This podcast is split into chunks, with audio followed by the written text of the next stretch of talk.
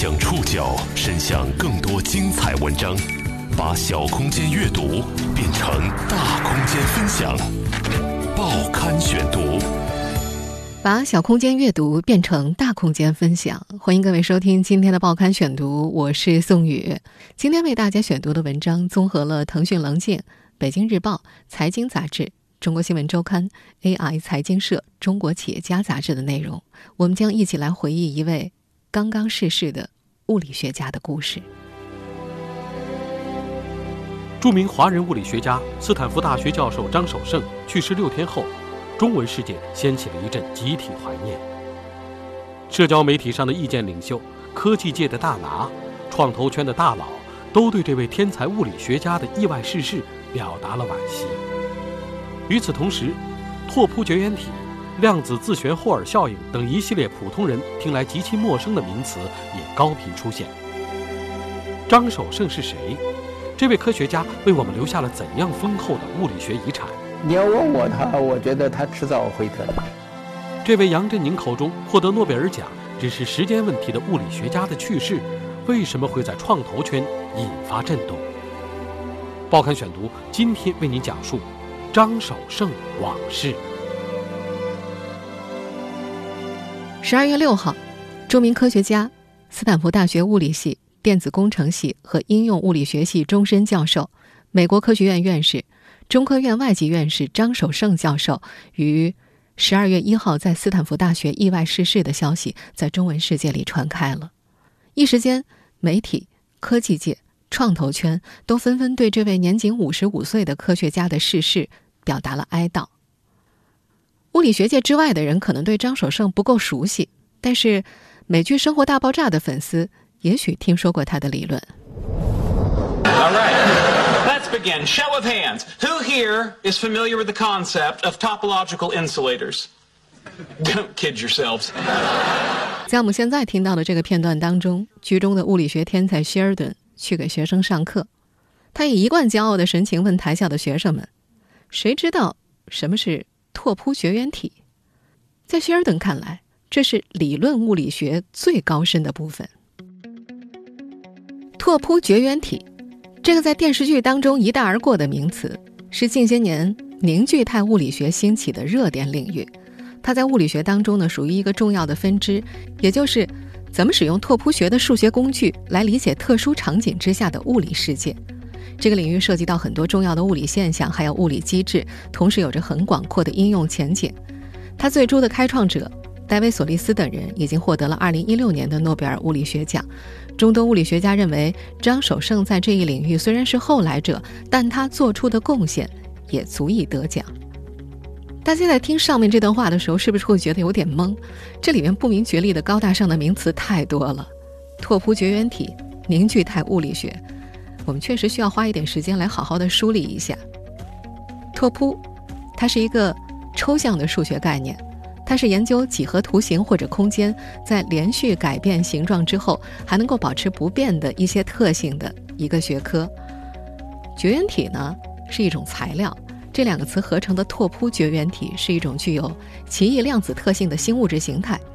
这种物质形态不同于传统意义上的金属和绝缘体，它是一种。内部绝缘界面导电的材料，我们再说的通俗一点吧，它就是一种基于物理学理论开发出来的半导体材料。在一期张守胜和地产大亨潘石屹对谈的电视访谈节目当中，面对同样一脸迷茫的潘总，张守胜是这样解释拓扑绝缘体的。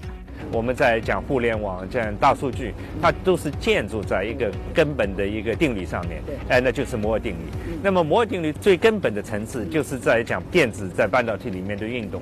但是你真正跑到这个电子在半导体运动的规律里面，你去看的话，它基本上是杂乱无章的在运动。就像你开一个买了一个特别好的跑车，但是在赶集的集市上面在跑，那它再怎么也显不出它的威力。所以我们拓扑绝缘体的发现是一个非常简单的原理，就是我们。本来是在赶集市上面走跑车，现在我们要为它建高速公路上面走跑车，就是个性其道，互不干扰。这样的原理产生之后，就是完全能够把整个芯片技术又提高了新的一个台阶。名车，集市，这样通俗的比喻，让对面的潘石屹连连点头。现在这个拓扑绝缘体就是先是从理论上提出来的，嗯，先是我们想象头脑中可能有这样一个材料，对对对，然后我们的实验室去化合糖，对对，这是不是在这个历史上面还是第一次？对，这个在人类发展史上的确是第一次。在这期访谈节目当中，张守生还解释了这种新材料的应用前景。他表示，有很多国家已经在大力对拓扑绝缘体进行投资了。拓扑绝缘体。能够用来制造消耗能量很少的半导体芯片，这就意味着将来我们的手机能够待机更长的时间。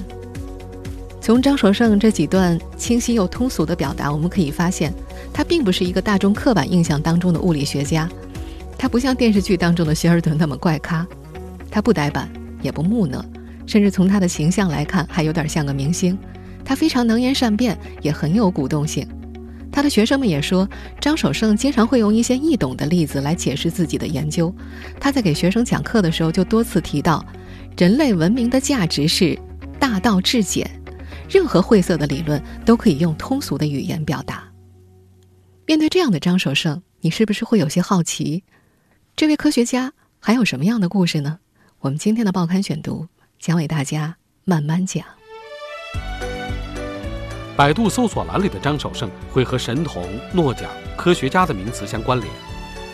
除了这些褒义的中性词外，也会有一些好玩的标题出现，真是不得不感慨，张守胜实在太帅了。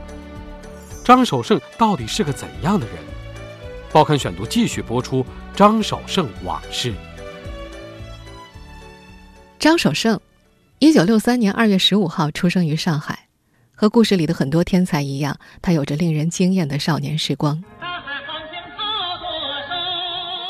他的三岁到十三岁，恰逢中国的文革十年，家里积着厚厚灰尘的阁楼是幼年张守胜的藏宝阁。家里有一个阁楼，在上海的一个阁楼，在阁楼上面有很多的书，这些书大部分是我的伯父们留下来的。年幼的他是个内向的小孩，白天在教室里学习各类印着领袖语录和最高指示的课本。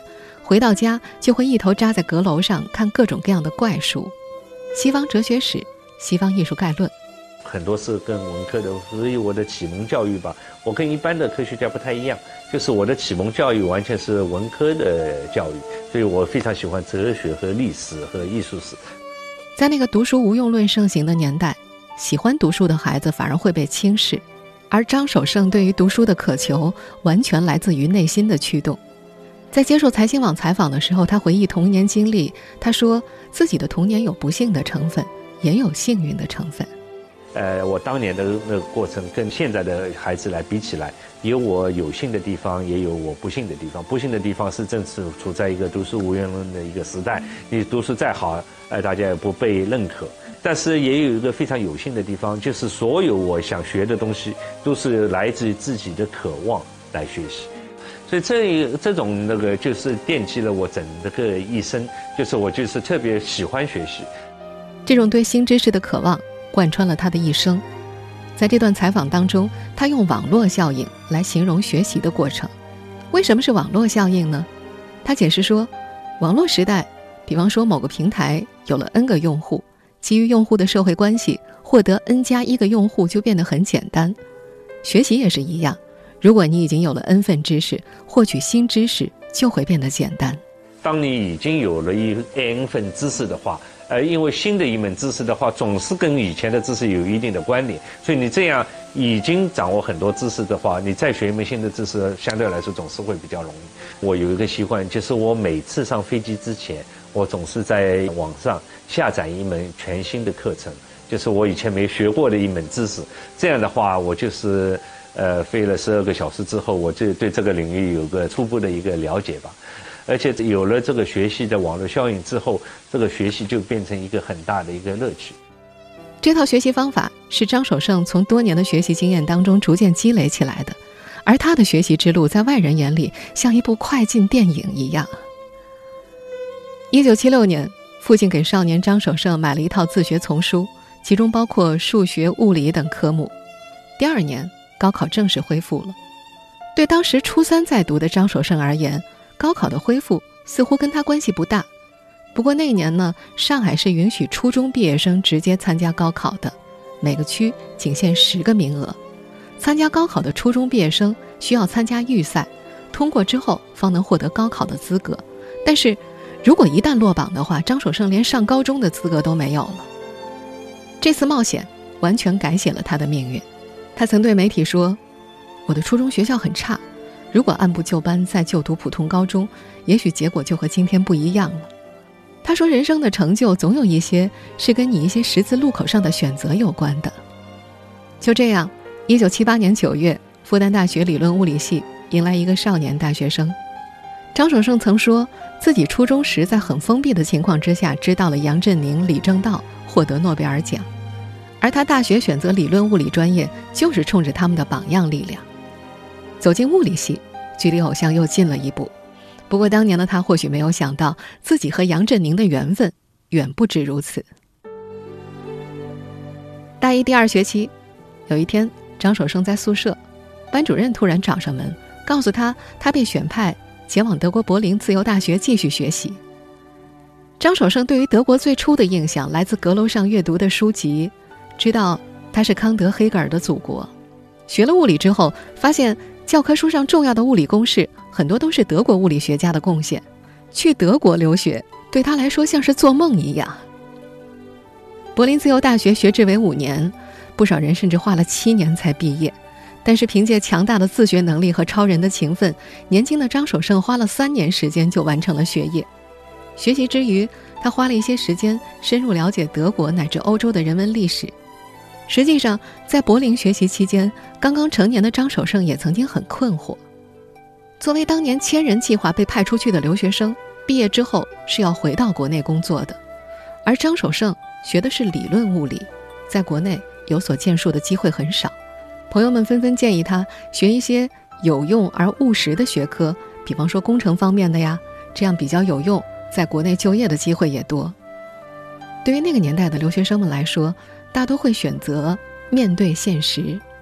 有一位海归出身的投资界大腕曾这样点评自己在人生关键节点的选择，他是这样说的：“一个中国人在那里，什么生存之道最好，可能就变成了我自己的生存之道。”最终，那位千人计划的留学生放弃了自己成为一个伟大数学家的梦想，他去了华尔街，后来成了投资界的大腕。而那时年轻的张守胜的选择是听从自己内心的声音。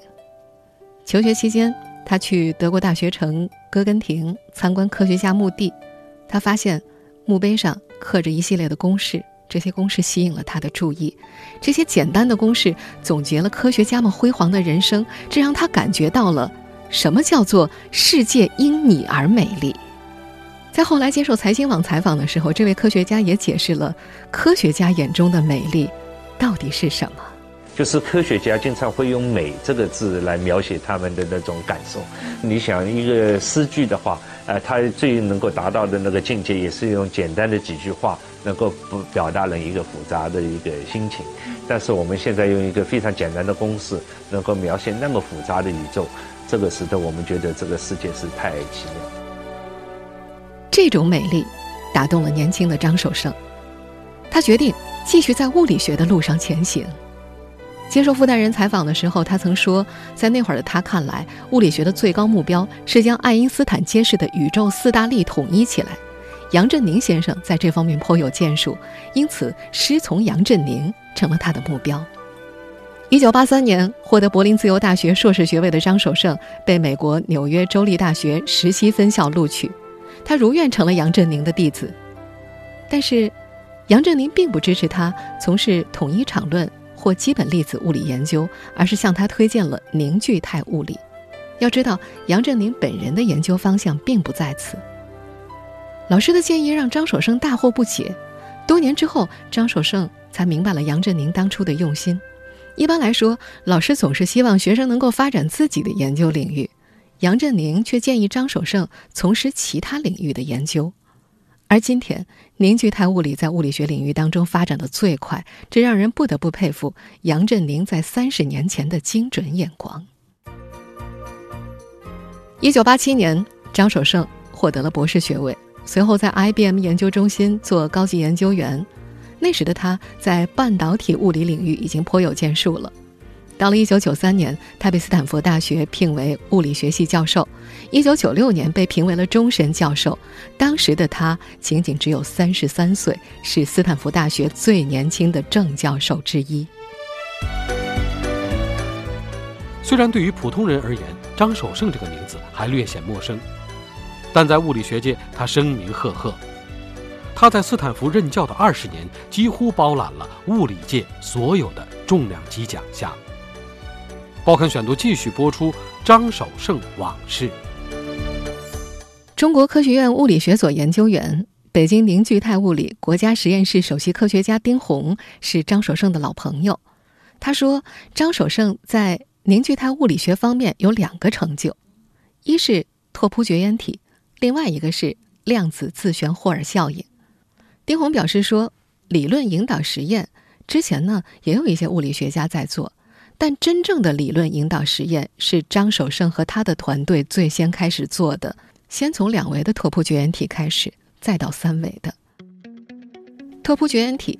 在节目一开始，我们已经讲过了。那么，什么是量子自旋霍尔效应呢？张守胜曾经对《科学大众》杂志是这样介绍的：他说，总的来说，我们发现了一个新的电子运动规律。”电子运动它本来是杂乱无章的，但现在我们能够让电子的运动就像高速公路上的汽车一样，分成不同的车道，各行其道，互不干扰。简单的说，就是使电子的运动更加有效率，而且不会消耗很多的能量。早在2006年，张守胜就理论预言了量子自旋霍尔效应，并在2007年与德国科学家合作，在拓扑绝缘体中验证了这个理论。科学杂志。还把张守胜团队提出的理论评为2007年全球十大重要科学突破之一。也正是基于这个研究成果，张守胜在此后的数年之内开启了获奖模式。他在2010年获得了欧洲物理学奖，2012年获得了美国物理学会巴克莱奖以及国际理论物理学中心狄拉克奖，2013年又获得了尤里基础物理学奖和富兰克林奖章。他的老朋友，中国科学院物理学所研究员丁红说。拓扑绝缘体和量子自旋霍尔效应能够在短短的几年之内产生，而且有社会效应，也是比较难得的。在科学家们看来，拓扑绝缘体有可能把信息社会带到更高的层次，甚至会带来一场产业革命。张守胜曾经对《创业邦》杂志说：“基础物理和霍金研究的宇宙深处的奥秘一样，跟日常生活没有太大的关系。”但我们的科学灵感有可能在今后五年至十年之内真正改变我们的生活。如果有一天我们的努力从根本上改变了人类社会，那将是对科学家最高的奖励。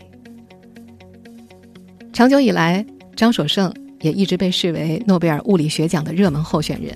在2014年的时候，汤森路透那一年的预测名单上首次出现了四位华裔科学家，张守胜则被外界认为是最有希望获奖的。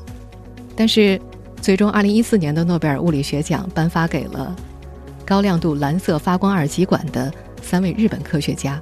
张守胜也开始了连续几年的陪跑。2016年，他再次成为了获奖大热门，而最终获奖的是三位英美的老科学家，他们的研究领域和张守胜一样，都是凝聚态物理。这三位科学家所做的研究，相当于这个领域的奠基性工作，而张守胜。则相当于开创性工作。张守胜的成就还不止于此，他的偶像物理学大师狄拉克曾经提出，正如开根号会有正负解，有正粒子便会有反粒子，这个理论后来被实验证实，成为世人坚信的理念。不过，意大利理论物理学家埃雷托马约拉纳在八十年前提出，会不会有一些粒子？它没有反粒子，或者自身就是自己的反粒子呢？这种有正没有反的粒子被称为马约拉纳粒子，在此后的多年之内，一直是众多物理学家梦寐以求去寻找的对象。二零一七年七月份，张守胜及其团队在科学杂志上发表了一项新的发现，他们终于找到了这样的粒子，为持续了整整八十年的搜索画上了一个圆满的句号。类比丹布朗描述正反粒子湮灭爆炸的小说《天使与魔鬼》，张守胜提出这一新发现的粒子应该被叫做天使粒子。他说：“我们发现了一个完美的世界，那里只有天使，没有魔鬼。”这使得张守胜再度成为2017年诺贝尔物理学奖的热门人选。不过，结果大家也知道了，他遗憾的再度落选。在国内的一期综艺节目当中，张守胜的恩师杨振宁说：“弟子获得诺奖只是时间的问题。”你要问我他，我觉得他迟早会得的，迟早会得。啊，因为他这个工作非常重要，而且是非常妙。而张守胜本人。在二零一四年接受《中国新闻周刊》采访提到这个问题的时候，非常谦虚的回答：“我认为诺贝尔奖是可遇而不可求的。对于一名科学家来说，新发现降临的那一刻，才是最大的奖励。”除了在物理学研究上的成就，张守胜还是一名成功的投资人，区块链的布道者。他的突然离世，也让他背后的丹华资本。走向台前，报刊选读继续播出张守胜往事。斯坦福有着浓厚的创业氛围，张守胜是斯坦福大学的创业导师，他本人也是一名天使投资人。张守胜发现，从斯坦福大学出来的创业公司成功率比一般的创业公司高很多。他琢磨，何不系统的来做投资呢？专注于从斯坦福大学出来的创业公司。就是这些科学家，他有非常优秀的发明，但是总的来说，他还是在生活在一个象牙塔里面，哎，他也不知道这个创业和投资是怎么回事情。相反来讲，就是作为投资，它一般是受的那个金融领域的教育，呃，没有是很多科技领域的教育，所以它也不太能够判断是哪些是最最优秀的科技的一些项目。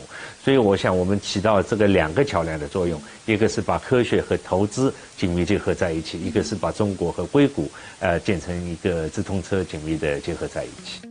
二零一三年九月，张守胜和斯坦福大学应用物理学博士古安佳在硅谷联合成立了丹华资本。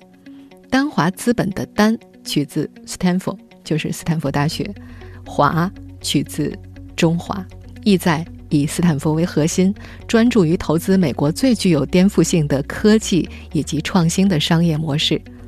他们的投资对象包括人工智能、大数据、医疗健康、企业级应用、区块链等领域。投资阶段主要是早期以及成长期的公司。目前管理着超过六亿美元规模的两支美元基金和一支人民币基金。张守胜还把自己从物理学当中汲取的养分运用在投资领域。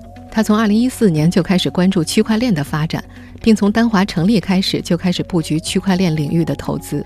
在2018年的一月份，他发表了一篇演讲：“区块链技术是互联网世界新的分合转折点。”这篇演讲被视为丹华资本开赴区块链的檄文。他在演讲当中提到，差不多在四年以前，区块链出现的时候，我就对这个领域非常关注。他表示说。区块链的技术可以把经济行为加上随机的数学算法，使得网络达到共识。他还表示，这就能更导致一个新的互联网革命，一个合久必分的时代又会到来。入链十二个月，丹华资本已经在区块链行业投入了六十五个项目。但是，张守胜想不到的是。全球区块链领域涌入了大量的投机者，巨大的泡沫和乱象，如今正在摧毁这个理想中的科技浪潮。随着区块链寒冬的到来，张守胜和丹华资本的这个冬天显得格外寒冷。打击接踵而来。根据财新网的报道，二零一八年十一月二十号，美国贸易代表办公室更新的“三零幺”调查报告当中，点名了包括丹华资本在内的几个基金。区块链投资是否给张守胜带来负面影响，还不得而知。如今，张守胜的意外离世，已经把他一生的智慧、思考或迷惑，都带入了另一个世界。得知他去世的消息之后，美图董事长、区块链元老蔡文胜在朋友圈引用了张守胜最喜欢的一首诗词来怀念他：“一花一世界，一沙一天国。”军长胜无边，刹那寒永结。二零一八年，张守胜刚刚受聘美图的独立董事。曾经邀请张守胜到北大参与“科学是什么”本科生课程讲授的北大教授饶毅，曾这样评价张守胜：他课讲的非常好，但是饶毅对于张守胜公开发表文章称科学与宗教无冲突的这个观点，并不太同意。他觉得这是有争议的。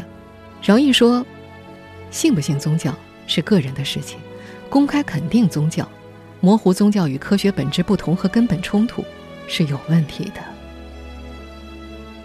无人知晓，张守胜因抑郁症离开人世之际，是否已经在科学和宗教当中寻找到了自己对宇宙和人生的终极答案？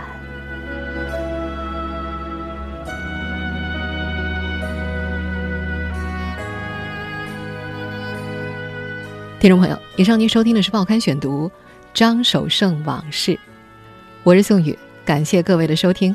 今天节目内容综合了腾讯棱镜、北京日报、财经杂志、中国新闻周刊、AI 财经社、中国企业家杂志的内容。